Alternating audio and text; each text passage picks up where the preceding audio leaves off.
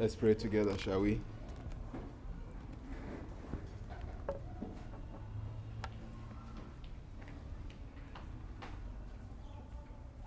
Our Father, we thank you for uh, this morning. Thank you that we can praise you with all our hearts and minds in spite of power outage.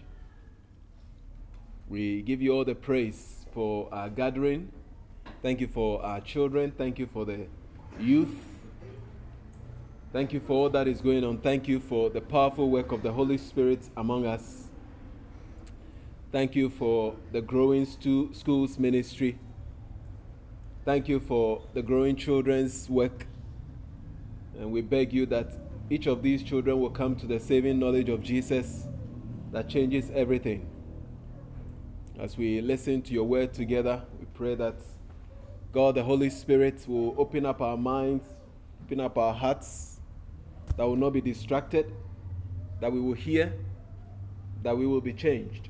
Our will, our affections, our love will be oriented towards Jesus and to one another and to our neighbors. but we pray this in Jesus' name. Amen. Amen. Now, we are nearing Christmas. I can't believe Christmas is coming again because it feels like it was just yesterday when we had um, 20, we are in 2022. So 2022 Christmas. Was it 2022 Christmas? No, 2021 Christmas. And now we have 2022 Christmas. That means we're moving into the next year. Can you believe it?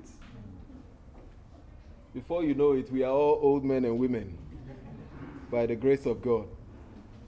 So, how should we think of Christmas? I mean, we know it's next week, but let's begin to think about it now. How should we think of Christmas as disciples of the Lord Jesus? How should we think of Christmas? We were in one of the schools to watch their Christmas Christmas event, they call it. And the children put up a drama, uh, a show, whatever you call it. And what I liked about it was there were various scenes in the in the drama where people we're talking about the latest fashion line, the latest clothing that has come up. And there was this little angel who would watch what is happening and then ask, Is that why tonight is so wonderful? And then the, those talking about the clothing line or they were talking about food and all the fun things that go on uh, along with Christmas. And then they will respond, no, clothing is okay, food is okay, but keep watching and you will know the exact reason for Christmas. So, what I'm trying to do just briefly this morning is for us to think a little bit about what Christmas, why Christmas. Christmas changes everything. Christmas changes everything. We thank God for food, plenty of food during Christmas. That makes Bishop smile. we thank God for Christmas party coming up. We thank God that children, some children get to get new clothing. Don't worry about him. We thank God for everything that goes along. But there is a bigger reason for Christmas.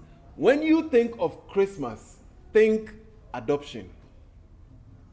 Anytime you think of Christmas, and I'll explain in a minute, think adoption. If you know what adoption is all about, adoption is basically you bring in children that are not necessarily from your body, not biological, and they become your children in every legal sense, as though they are from your own body. In the Roman world, and in fact, even today, here in our country, that is what adoption is. So you don't just say, Tatra, that I have adopted this person. Well, we would normally say that. But when you talk of adoption, it means that somebody before the government of the state, and indeed before God, has become your child in every way, qualified to inherit you in every way. So when you think Christmas, think adoption. So look, Imagine that you are a slave somewhere. You, you are a slave, you are in bondage to someone or to something. You cannot free yourself. You are in chains, locked up. by that thing or by that someone. And then a king comes along. The king comes along and then he sets you free. And then after he set you free from that something or someone, he says to you, I'm also bringing you into my family so that you become my daughter or my son. You have the full right to me. You will be loved as a biological child would be. Now let's look at the passage that was read. Thank you for reading it so well. The reason for Christmas, Galatians chapter 4, verse 4 to 7. Let me take it again.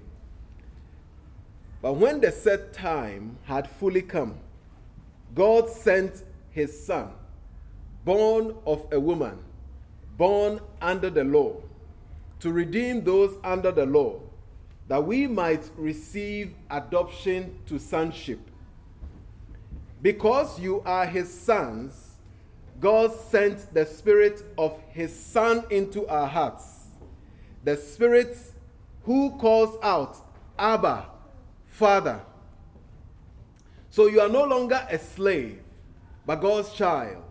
And since you are his child, God has made you also an heir, someone who inherits. So let's talk about Christmas. What is the first thing we should think about when we think of Christmas? The first thing is this God sent his son. Verse 4 again. When the set time had fully come, God sent his son, born of a woman, born under the law. Now, what is he talking about? He says that God sent his son. The idea of God's son is not that God biologically gave birth to a son. Of course, the son proceeded from the father. But what he is saying is that the son is divine. This is God incarnate, God in a human form. Everything you see about him in word, in deed, that is God. In those days, when we say a king, when you see a king, he's the son of the gods. The son of God. He's the representation. He's the person that stands in.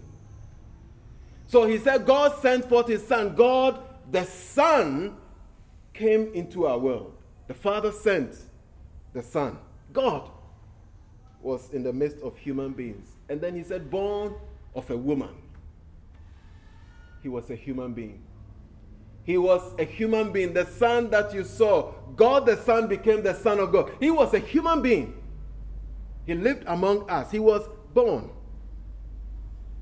And then he says he was born under the law. What do you mean by born under the law? The law of God is to obey. When you think of the law of God, don't think of um, do's and don'ts. Think of a fatherly instruction given to his people, his children. He was born under that law. And you realize that, that there was the first human being, Adam and Eve, that lived under God's law and failed. In this particular case, this son, born of a woman, he lived under God's law and he obeyed it perfectly. He obeyed it to the very dot. He was victorious where Adam failed. He was born under the law, full obedience to the Father's instruction, even to the point of death. So John says in his gospel, John chapter 1, in the beginning was the Word, and the Word was with God, and the Word was God. And then he jumps to verse 14 we jump to verse 14 and he says, The Word who was God, talking about what Paul is talking about in Galatians 4. The Word became flesh. The Word became a human being and made his dwelling among us. He was born. We have seen his glory, the glory as of the one and only Son, who came from the Father, full of grace and truth. So when we think Christmas, when we think of Christmas, we think of the moment in history when God the Son broke into our world through that young lady called Mary. He broke into our world and then he became a human being in order to fulfill every one of God's purposes in us, for us, and in the world. And so, why Christmas? Why did God send his son, born of a woman, born under the law. And verse 5 answers us. Verse 5 to redeem those under the law that we might receive adoption to sonship. This is not sonship is not a term for the male. It is a term for the children, male and female. To redeem those who by themselves could not have lived and could not live the perfect life that God requires. To redeem those who by themselves could not obey the law the way the Lord requires to be obeyed. Therefore, they were in bondage to sin and death. They were helpless.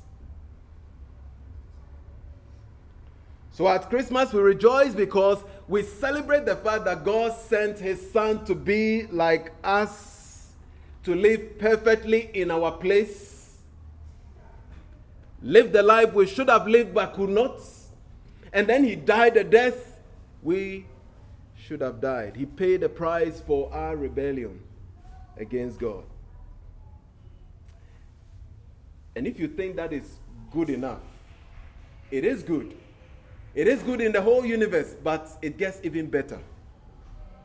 Not only has He done this for all who believe that Christ truly did this for them, that Christ's death was their death, Christ's life was their life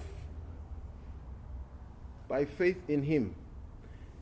Not only did he do this, then God through him gave them the greatest blessing any human being can have.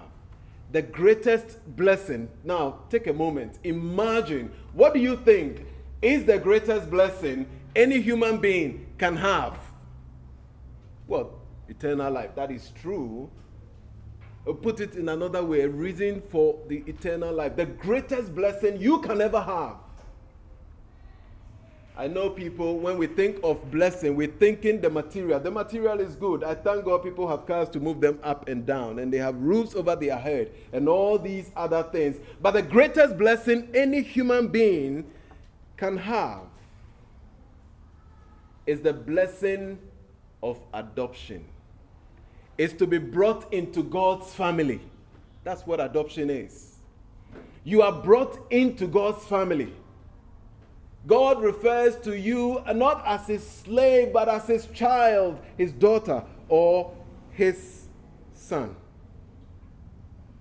Now, let me say this that may surprise some of you. If you are in Jesus, adoption means that God looks at you and loves you as he looks at his son, the Lord Jesus.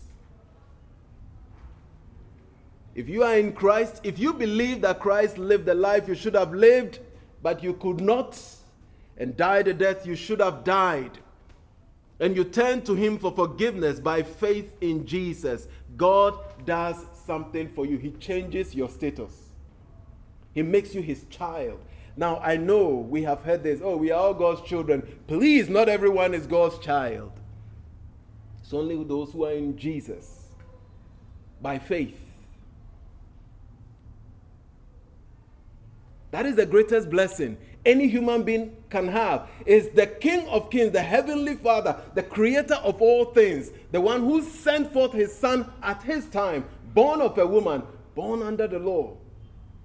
For those who come by faith, you are God's very own child. For those of you who are parents, whether by biological birth or adoption, parents, you know what I'm talking about.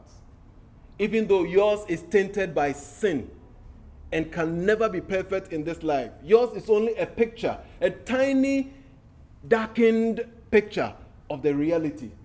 The reality is not ours. The reality is our relationship through Christ with the Father. We are God's children, and ours is trying to be a picture of that. And listen to something that he says. Because he's changed our status and identity and has made us his children through Jesus. Because of that, God sent the Spirit of His Son into our hearts, crying, Abba, Father. Now, this is surprising that Paul puts it that way. Because you could have said, Paul, God sent forth the Holy Spirit into our hearts. and then you continue. And that would be perfectly fine. But then he says that he sent the Spirit of His Son into our hearts. He deliberately uses the idea of the Spirit of Jesus, the Spirit of His Son. The Spirit of His Son, the Spirit of Jesus, is the Spirit that has been put in the heart of those who belong to God by faith in Jesus. He is basically equating the sonship of Jesus and your sonship. You being a child of God. God has become their Father as He is the Father of the Son by faith in the Son. Our status before God has changed. We have become his children in every sense. There is someone that every, the family trait of all members of God's family is this God, the Holy Spirit, indwells them. And that is why he deliberately talks that way the spirit of his son. There is the spirit of sonship. You cannot be the son of God, you cannot be the daughter of God without the Holy Spirit. The Holy Spirit is the one, the deposit guaranteeing the inheritance of the children of God. So when Jesus steps into our world, the reason we celebrate Christmas, there is something serious going on here, and it is glorious. It is amazing. And guess something? The Spirit, not us in this instance, the Spirit cries, Abba, Father. Now, when we hear the term cry, we, we think of it in negative terms. We think of cry as weeping, for example. But the cry here is not cry of negativity, it's not weeping. It is rejoicing. It is an emotional outburst. The spirit in our hearts saying, Papa, Daddy, rejoicingly, we have become just as little children, may we not lose sight of little children. Sometimes we are too old and we lose this relationship with the Lord. We know a lot of theology, we know this, we argue a lot. We, we are so mature, we have become prim and proper. And in our relationship with God, we are always trying to analyze this. Even in prayer, we are analyzing whether this word sounds theological and what is the nature of my tongues and all these other things. Little children don't bother with these things. God, you are their father or their mom, and that's it. We saw an example right now. I don't care what nobody thinks of me. They just want to be children. May we not lose that before God. They just want to be children. And the Spirit cries, Papa, Daddy, Papa.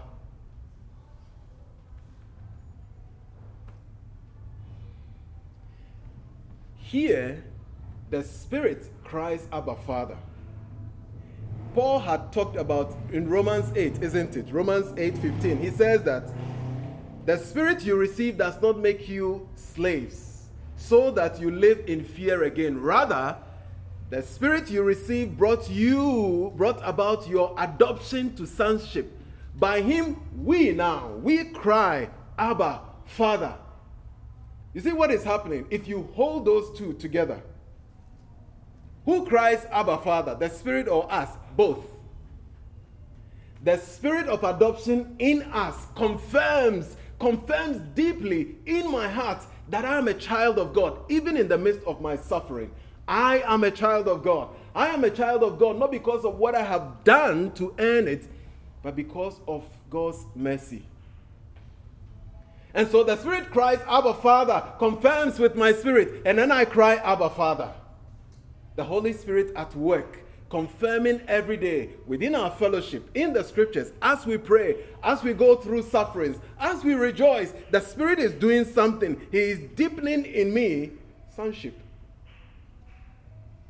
Do you realize that Abba Father is the very description Jesus calls the Father in the Garden of Gethsemane? Mark 14 36. He prays, Abba Father, all things are possible with you. And then he says, If it is possible, let this cup pass over me.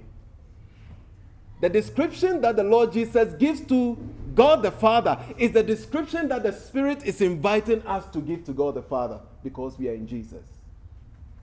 Adoption. Christmas. It's about adoption.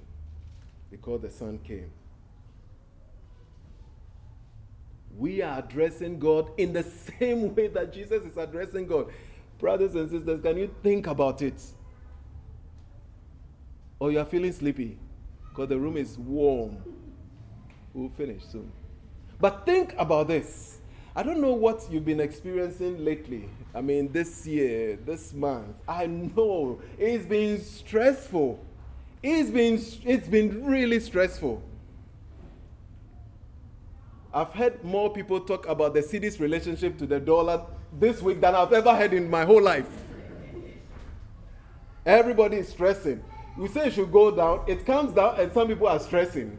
It goes up, and some people are stressing. We are all stressing together. We don't now even know what we are stressing about.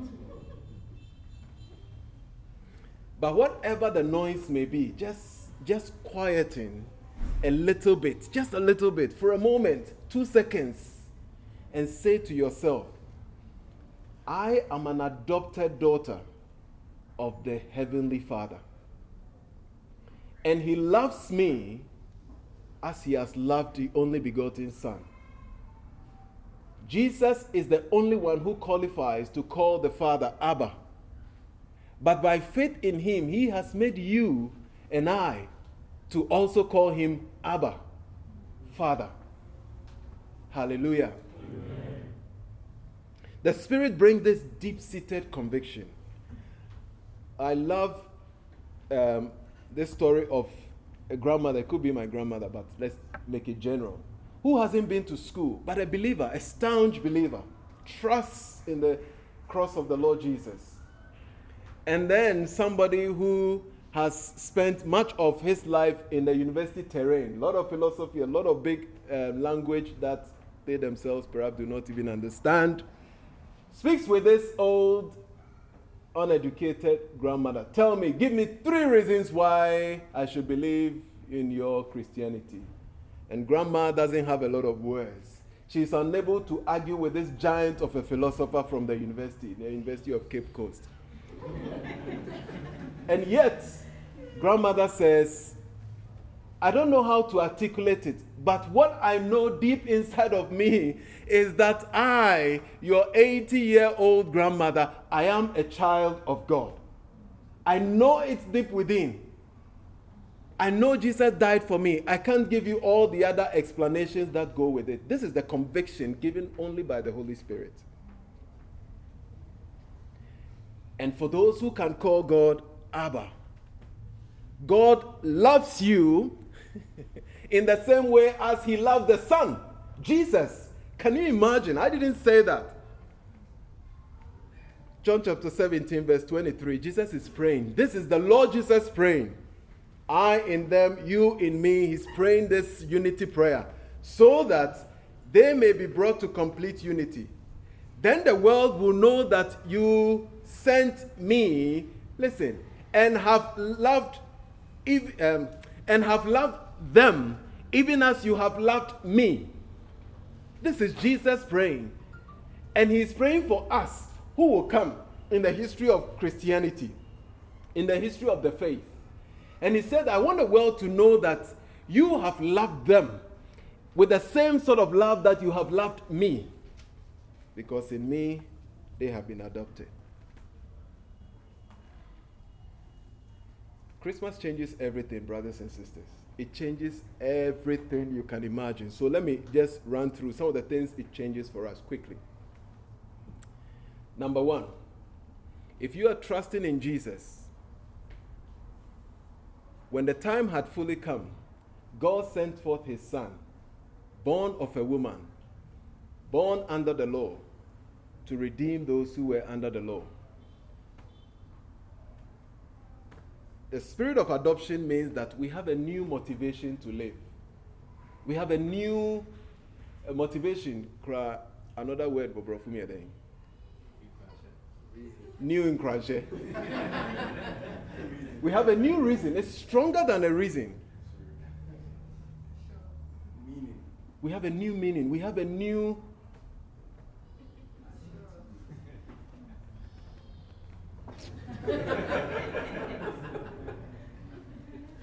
Let's stick to the word. We have a new motivation. You know when you are motivating someone? A new purpose. Now, who says Prof went to University of Ghana? Prof, did you go to University of Ghana? we have a new motivation to live. Listen to our senior brother, uh, a British man, J.I. Packer. He's going to be with the Lord. He says, to live by faith, as we say, the just will live by faith. Christians live by faith. So to live by faith is not a general positive attitude. It's not. It's not motivational talking. It's not positive mentality. To live by faith is a deliberate attempt to fire the heart with a knowledge of who we are in Christ and to live consistently with that knowledge. That knowledge is our adoption. Our adoption must be the controlling thoughts. I'm a child of God must be the controlling thought. The reason we live, the purpose for our lives. We belong to someone. We have become his children. And that is why we live the way we live. Every point of our lives. And another one who is much, much senior brother, he says, John Owen. If the love of the Father will not make a child delight in him, what will?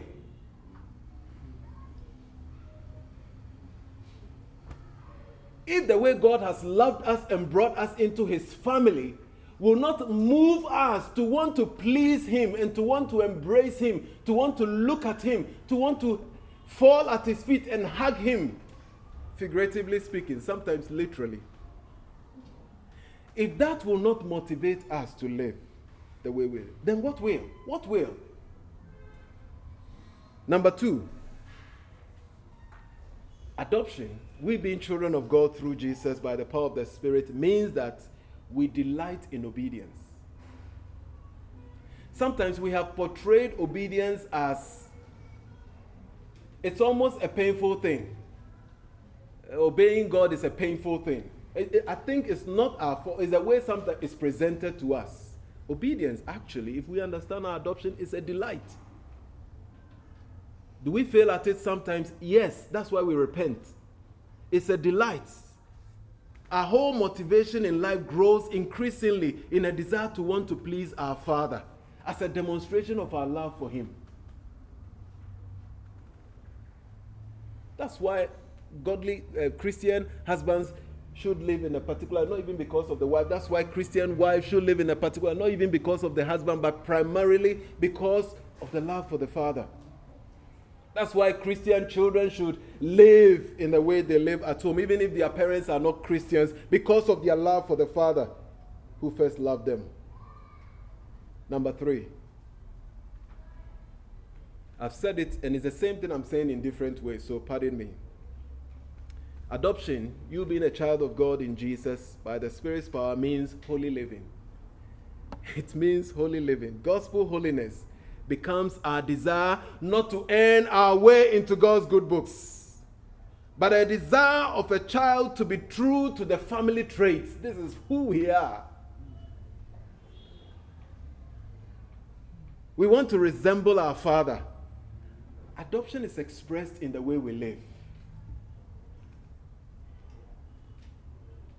We are freed. We are freed. And please listen to this very carefully and don't confuse it. We are freed from the need to keep the law of God as a means to ending life. Rather, now, because we are children, we are obliged to keep the law of God. We have the obligation to give, keep God's instruction only as a means of pleasing and loving back our Heavenly Father. We do it because we don't want to mar the relationship we have with our Father, the fellowship through unholy living. Anytime, please, you think of holy living, never think of a means to enter into God's good books so that you can have something to stand on. You know, when we are suffering, I don't blame us, suffering is painful. We tend to say to God, ɛna mahwɛ me ho yie saa na me nko a mahwɛ me ho yie na hwɛ ɔmo korɔ manhwɛ ɔmo ho yie no look at me. I have taken good care of my, myself particularly for a lady who believes they are growing older and hasn't been uh, gotten married though they want to. And look at the way i've taken good care of myself. God is under no obligation to do anything. Instead of that prayer we run to our loving heavenly father and then we request, ask from a father. No transactional relationship. Everything that we do out of His grace is our way of pleasing Him. That is the goal of holy living. Now we have a different obligation to guard our Father's law. It is our Father's law. We want to obey, we want to show the world what it looks like to belong to our Father's family, to be adopted into this family. Number four, adoption means a life of dependence and then I'll come to the last one and then we'll close. It's a life of dependence like little children. I've been praying this prayer for myself lately. I want to go back to my childlike faith. it looks like too much theology isn't helping. The little that I have isn't helping too much. Theology is good if you study it for the right reasons. But I want my childlike faith back. I want that dependence on God for everything and in every area of my life. Not to reason that, don't go and bother God with this, don't go and bother God with. Now we are reasoning for Him. He's my Father.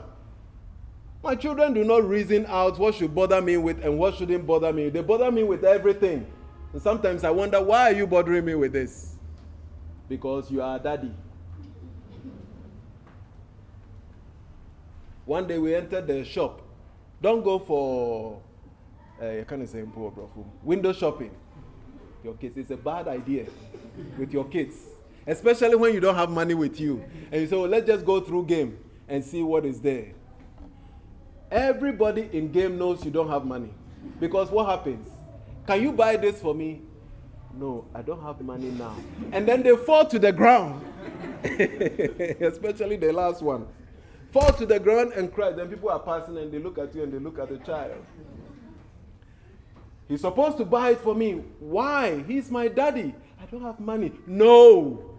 You are my daddy. You have money. Dependence. Dependence. It will change your life if you recapture this adoption. Dependence. When it's stressful at work, don't become too wise in your own eyes. Just depend on Him. Ask Him for wisdom and so on and so forth.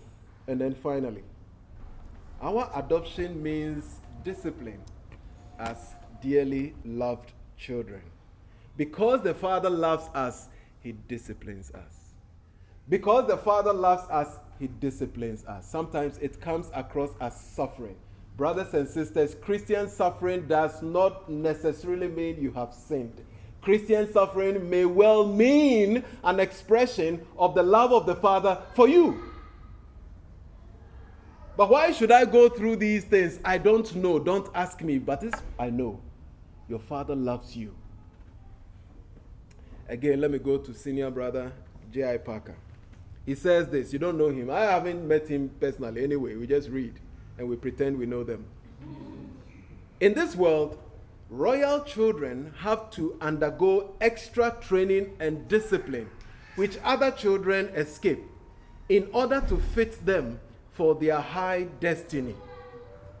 It is the same with children of the King of Kings. The clue to understanding all his dealings with us, with them, is to remember that throughout their lives, he is training them for what awaits them and chiseling, chiseling them into the image of Christ, their elder brother. So, brothers and sisters, Mikasa Ayawa, Christmas, and you can't talk about Christmas without holding it with Easter, but that will come. Christmas means that for those who belong to Jesus, we have a unique assurance we have a unique approach to prayer. We have such intimacy with our Father, and all our Bible reading and fellowship is to deepen this intimacy. We have freedom and confidence. We have fellowship and connections with other brothers and sisters, even though we fight a lot. And then we share in the inheritance of Jesus. We will share in Jesus' glory. We will share in Jesus' glory. What a privilege we have. Christmas is here. Think about adoption and live all of your life, not only during the season, but throughout, by the grace of God and the power of the Holy Spirit, that you are a child of God. Let's pray. Our loving Heavenly Father, we want to be children again. We want to have our affections for you as your children again. We have matured so much that we have forgotten you are not only our friend, you are not only our God, you are not only our King, you are all of that. But you are also our Father who has loved us as you have loved the only begotten Son. Help us to live our lives in the light of this. We pray this in Jesus' name. Amen.